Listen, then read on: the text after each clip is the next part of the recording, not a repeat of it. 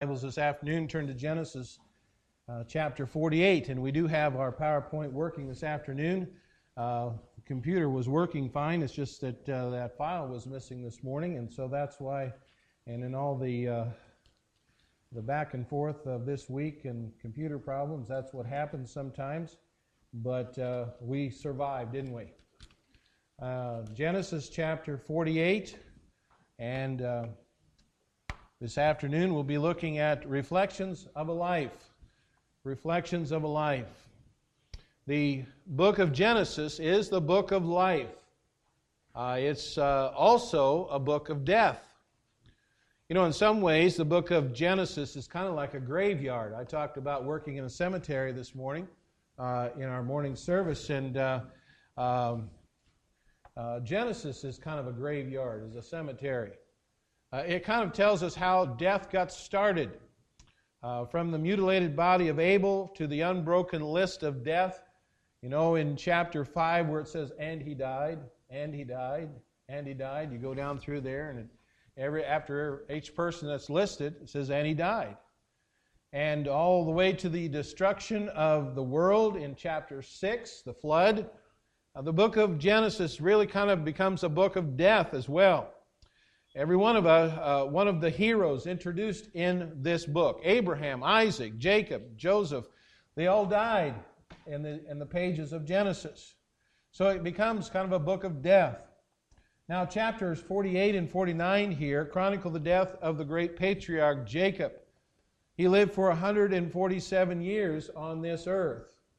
And, and yet, eventually, the hour of his death came. And we do not like to talk about death. It's a subject that we do our best many times to avoid, and still death is stalking us. Uh, and one day we all have an appointment with death if the Lord doesn't come before then, because in Hebrews 9:27 says it is appointed unto man once to die. We all have that appointment. We just don't know when it's going to be. Uh, you can't schedule that usually uh, with the doctor like you do the doctor's appointment. Uh, but we have an appointment, and uh, it's coming. Uh, and we don't like to think about it. But what we learn as we watch Jacob finish his life, I think, can help us in the day of our own deaths uh, as it approaches. What we learn here can help us live the, a life knowing that death is coming. And so today we want to look at reflections of a life. I want us to see the uh, reflection on a past, how uh, Jacob's going to reflect on the providence of God. He's going to reflect on the present. He's going to reflect, reflect on the promises. And so we're going to look at these areas that uh, were on the mind of Jacob as he was approaching his day of death, his appointment with death. Notice, first of all, Jacob reflected on the past. As Jacob approached his date uh, with death, his appointment, the past was on his mind. Uh, he remembered three high places that stood out on the lands- landscape of his death. First of all, he remembered uh, a spot. He remembered a spot. Look at verse 3 and 4, where it says, And Jacob said unto Joseph, God Almighty appeared unto me at Luz in the land of Canaan, and blessed me, and said unto me, Behold, I will make thee fruitful and multiply thee, and I will make thee a multitude of people, and give this land to thy seed after thee for an everlasting possession. Uh, Jacob was remembering the night when he met God. He remembered and, and uh, the place uh, in, uh, of Bethel in Genesis 28 that we read about. And Jacob remembered, remembered what happened that night. Uh, he remembered the covenant the Lord made with him. He remembered the promises that God gave him. And even as he was dying, Jacob remembered the place and the time when he met God. I wonder this afternoon do you have a spot? Do you have a spot? A place which you, where you remember uh, maybe uh, where you met God?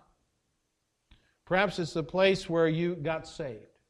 Maybe it was at the front of a church or uh, on the couch in your living room or in your bedroom or out in the woods someplace. Someplace where you remember in your mind, even now, though you can't go there. I remember a spot. It was a spot in the nursery of the Crestview Bible Church in Hutchinson, Kansas. It was the spot where my teacher, my godly teacher, led me to the Lord. I remember that spot. It's in my mind just like I could just turn the corner and go right in the door, right there. That's the spot where I got saved. That's where I trusted Christ as my Savior. Maybe you have a spot where you remember where you were saved.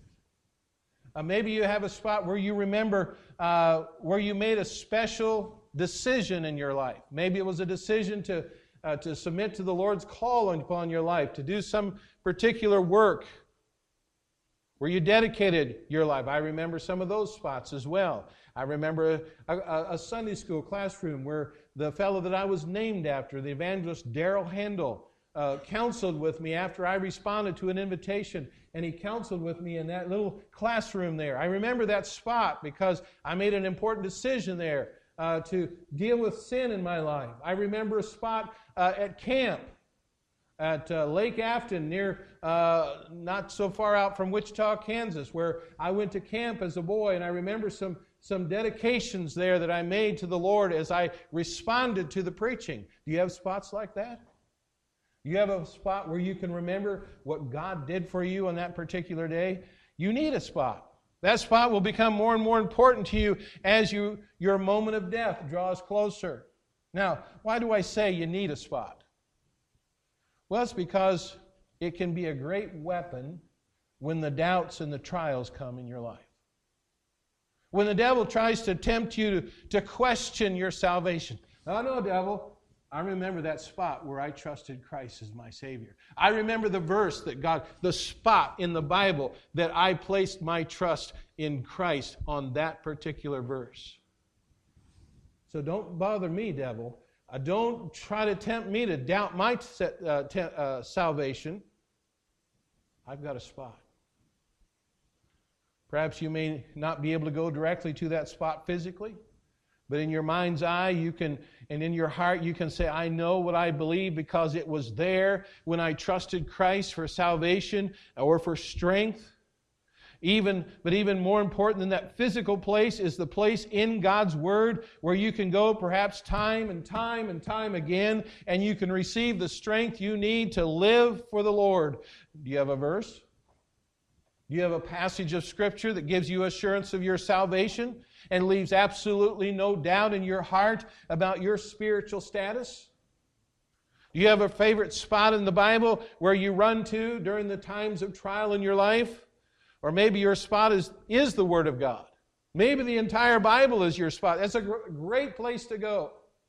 Jacob remembered a spot. He remembered the time when God got a hold of his life. And he changed from Jacob to Israel. Now, he also remembered a spouse. It says in verse 7 here, As for me, when I came from Padan, Rachel died by me in the land of Canaan in the way where yet there was but a little way to come into Ephraim, Ephrath, and I buried her there in the way of Ephrath, the same as Bethlehem. Jacob remembered the greatest love and greatest heartbreak of his life. He thought of his beloved wife, Rachel. He remembered how he felt when he saw her. He remembered their love. He remembered how he had to work 14 years just to have her as his wife. He remembered all the happy years they shared together. He also remembered how she died. He remembered the love and he remembered the loss. Jacob saw his Rachel at the high point of his earthly existence. She'd been dead now two decades, but Jacob had never forgotten her.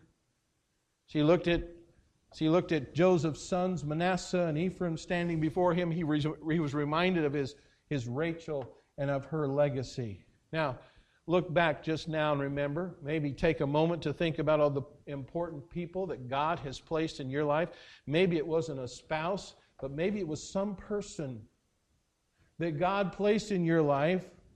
Think how they shaped you into a person that you are today. Remember them and take a moment to thank God for your heritage and for the people that He has so graciously placed in your life. Again, I'm thankful for my wife. I'm thankful for her sticking with me for all these years. But I'm also thankful for some other people. Remember that spot that I said I, back there in the nursery uh, of uh, Crestview Bible Church? I'm thankful for a lady by the name of Doris Schrader who faithfully had good news clubs after school. She taught vacation Bible school, and she made sure that we knew about the gospel. I'm thankful for her. I'm thankful for her, for her husband. Her husband was the song leader of the church. And as I was in probably junior high or high school, he says, All right, Daryl, how about you leading the singing for Sunday school opening? Me? He said, Yeah, you can do it. You know, anybody can lead singing, right? All you have to do is, it's like playing basketball. Brandon, it's like playing basketball. You know, just lead the singing, okay? You know, and then you can even get fancy sometimes, and you can, you know, you bounce it off the, the ceiling or the side or this side.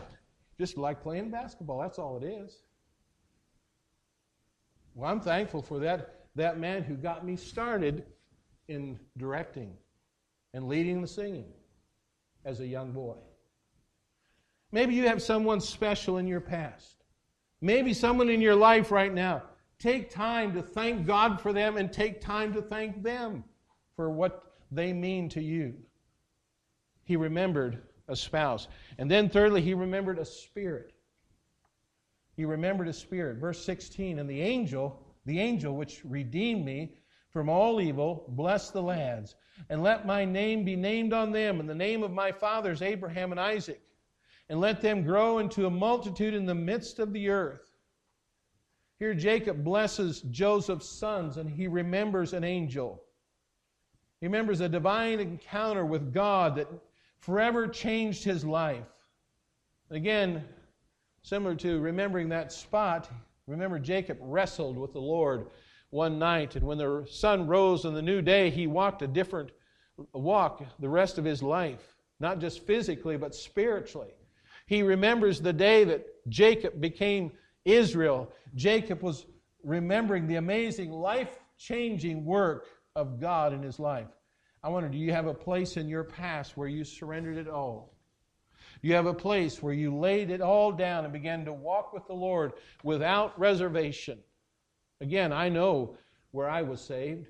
I also know where I surrendered some things to the Lord. In fact, I've had many places along the way, as I said, where I took parts of me and gave them away to God. I can remember a time when my walk and my talk and my ways changed forever. You have such a place? You ever had an encounter with the Holy Spirit? As He deals with your heart and convicts your heart of sin, and you say, I've got to get this changed. I've got to deal with this now, or else I'm going to die. If not, this would be a good place to do that.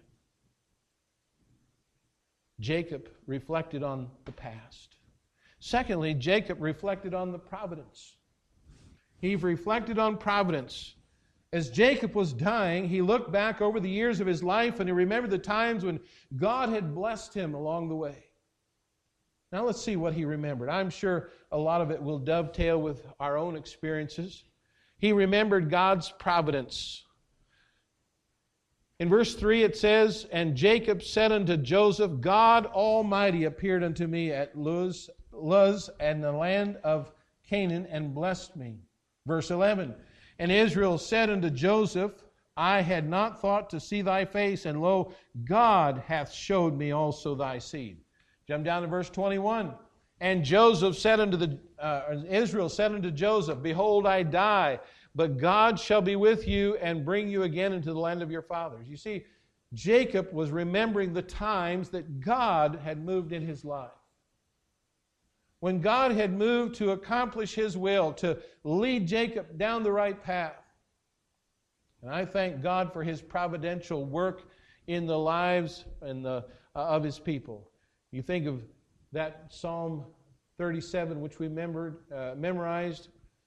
In verse 23, the steps of a good man are ordered by the Lord, and he delighteth in his way. Psalm 40, verse 2, he brought me up also out of a horrible pit out of the miry clay and set my feet upon a rock and established my goings. Just look back over your days, your life, and remember the awesome providence of God in your life. And then he remembered God's provisions. Verse 15 it says, And he blessed Joseph and said, God, before whom my fathers Abraham and Isaac did walk, the God which fed me all my life long until this day. He spoke of God which fed me all my life long until this day. Jacob remembers the past, and as he does, he remembers the provisions of the Lord. He remembers how God uh, always came through for him. And that's the God that we serve today. The same God that Jacob served, you and I serve. There have been some lean, to- lean times along the way, and there uh, has never been a time when the Lord failed me. He's lived up to all he promises in the Word of God. Philippians 4:19 says, "But my God shall supply all your need according to his riches in glory by Christ Jesus."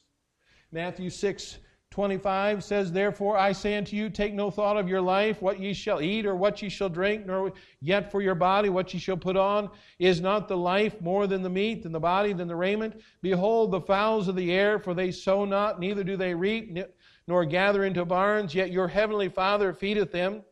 Are ye not much better than they? Which of you, by taking thought, can add one cubit unto his stature? And why take ye thought for raiment? Consider the lilies of the field, how they grow. They toil not, neither do they spin. And yet I say unto you that even Solomon in all his glory was not arrayed like one of these. Wherefore, if God so clothe the grass of the field, which today is and tomorrow is cast into the oven, shall he not much more clothe you, O ye of little faith? Therefore take no thought, saying, What shall ye eat? Or what shall we drink? Or wherewithal shall we be clothed? For after all these things do the Gentiles seek. For your heavenly Father knoweth that ye have need of all these things. But seek ye first the kingdom of God and his righteousness, and all these things shall be added unto you. Take therefore no thought for tomorrow, for the morrow shall take thought for things of itself. Sufficient unto the day is the evil thereof. You know, if we'd be honest about it, we'd have to remember that, you know, God has met all of our needs. He's blessed us far uh, above and beyond anything we deserve. God has been good to his people. And then Jacob remembered God's power. Go back to verse 2. It says, And one told Jacob and said, Behold, thy son Joseph cometh unto thee. And Israel strengthened himself and sat upon the bed. Now look at that verse again. Do you see the transition there? At the beginning of the verse, he's called Jacob. At the end of the verse, he's called Israel. Jacob means trickster, supplanter, heel grabber. Israel means prince with God. And so, as he's laying there dying, Jacob takes re- time to remember the God who changed his life. He remembered the awesome power of God working in him and through him, changing him from what he was to what the Lord wanted him to become. And I trust that's been your experience as well. I want to praise the Lord how he changed my life. He saved me, made me a new creature for his glory. So we find Jacob reflects on the past, he reflects on the providence. Thirdly, he reflected on the present. As he lay here dying, he knew what all the blessings were, uh, were not all in the past. The Lord had placed some things right in front of him right then that reminded him of his blessings that day. And it reminds us of his blessings today. Notice the evidence of grace. In verse 8, it says, And Israel beheld Joseph's sons and said, Who are these? And Joseph said unto his father, there, They are my sons, whom God hath given me in this place. And he said, Bring them, I pray thee, unto me, and I will bless them. Now the eyes of Israel were dim for age, so that he could not see, and he brought them near him, and he kissed them and embraced them. And Israel said unto Joseph, I had not thought to see thy face, and lo, God hath showed me also thy seed. Jacob is embracing the two sons of Joseph, and there was a time when he thought, I'll never see Joseph again. And now he not only gets to see Joseph, but he gets to see his children. By the grace of God, Jacob not only sees Joseph, but he sees his boys. That's grace in action. I wonder, can you see the evidence of grace in your life today? I can. I can see His grace in my family. I can see His grace in my ministry. I can see His grace right here in this church. I'm seeing things and doing things, experiencing things I never imagined. I told someone at lunch, I thought I'd never get out of Kansas. I've almost lived out of Kansas more years than I lived in Kansas. Maybe not quite. But I've been able to do many things that I thought I'd never been able to do. It's all because of God and His grace. I've been surrounded by the evidence of grace. Notice the expansion of grace. Verse 5 and 6 says, And now thy two sons, Ephraim and Manasseh, which were born unto thee in the land of Egypt before I came unto thee into Egypt, are mine.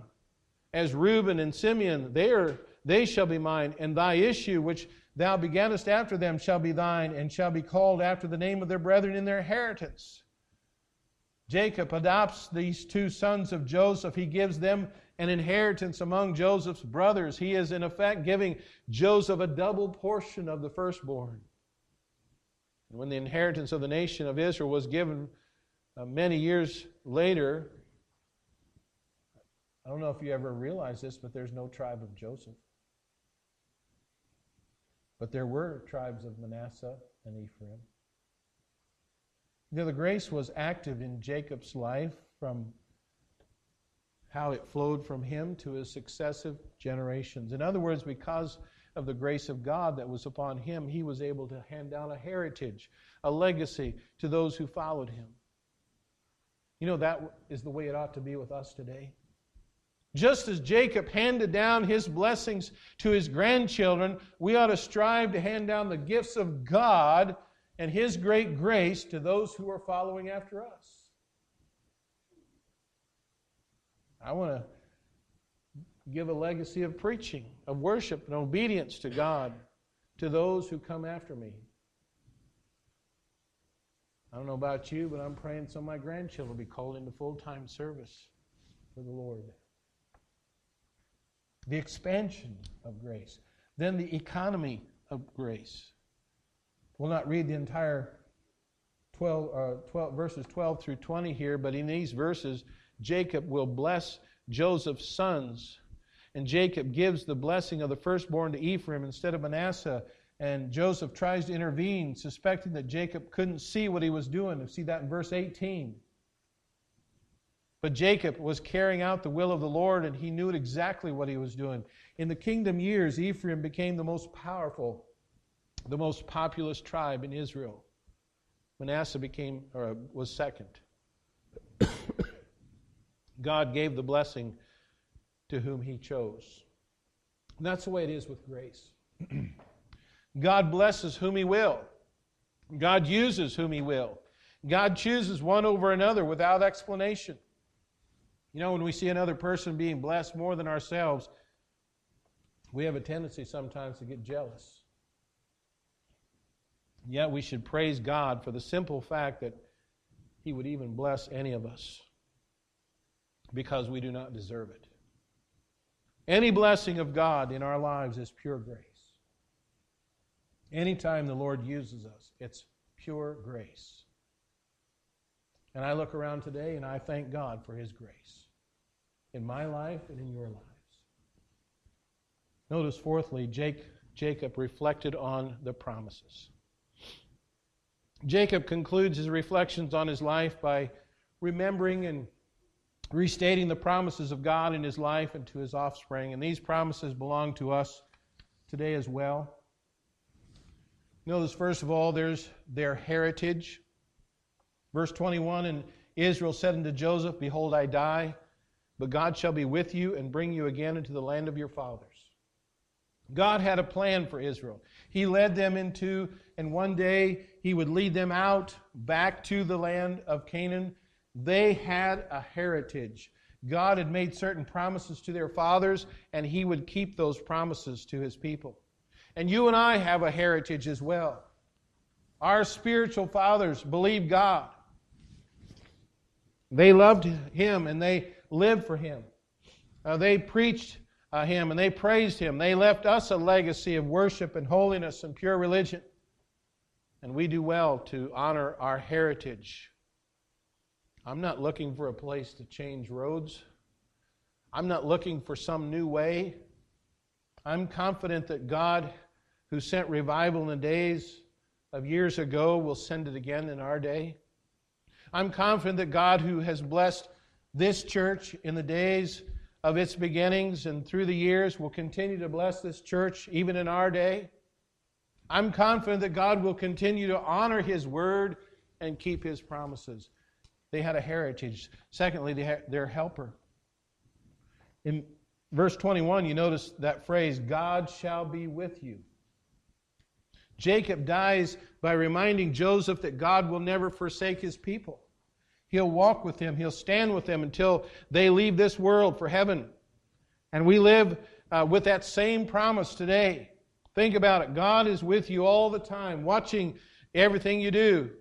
He's there to protect you, He's there to sustain you, He's there to encourage you, to bless you, to use you. He is our helper. Notice then, thirdly, their hope. One day God would visit his people and he would deliver them from Egypt, carry them to their home in Canaan. That was their blessed hope, and that was just what God eventually did for them. We have that promise as well. Our Lord is coming back for his people. It says in 1 Thessalonians 4:16, "For the Lord himself shall descend from heaven with a shout, with the voice of the archangel with the trump of God, and the dead in Christ shall rise first. Then we which are alive and remain shall be caught up together with them in the clouds to meet the Lord in the air, and so shall we ever be with the Lord. Wherefore comfort one another with these words. In 1 Corinthians 15 51, behold, I show you a mystery. We shall not all sleep, but we shall be changed. In the moment, in the twinkling of an eye, at the last trump, for the trumpet shall sound, and the dead shall be raised incorruptible, and we shall be changed. John 14 and verse 1 through 3. Let not your heart be troubled. Ye believe in God, believe also in me.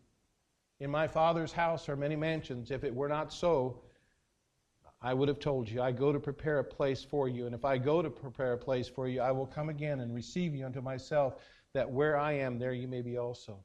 And that is what He will do when the time is right. I praise God that I can remember some great things the Lord has done in my life. I praise Him as I look around here today and see the hand of uh, uh, at work, His hand at work right now.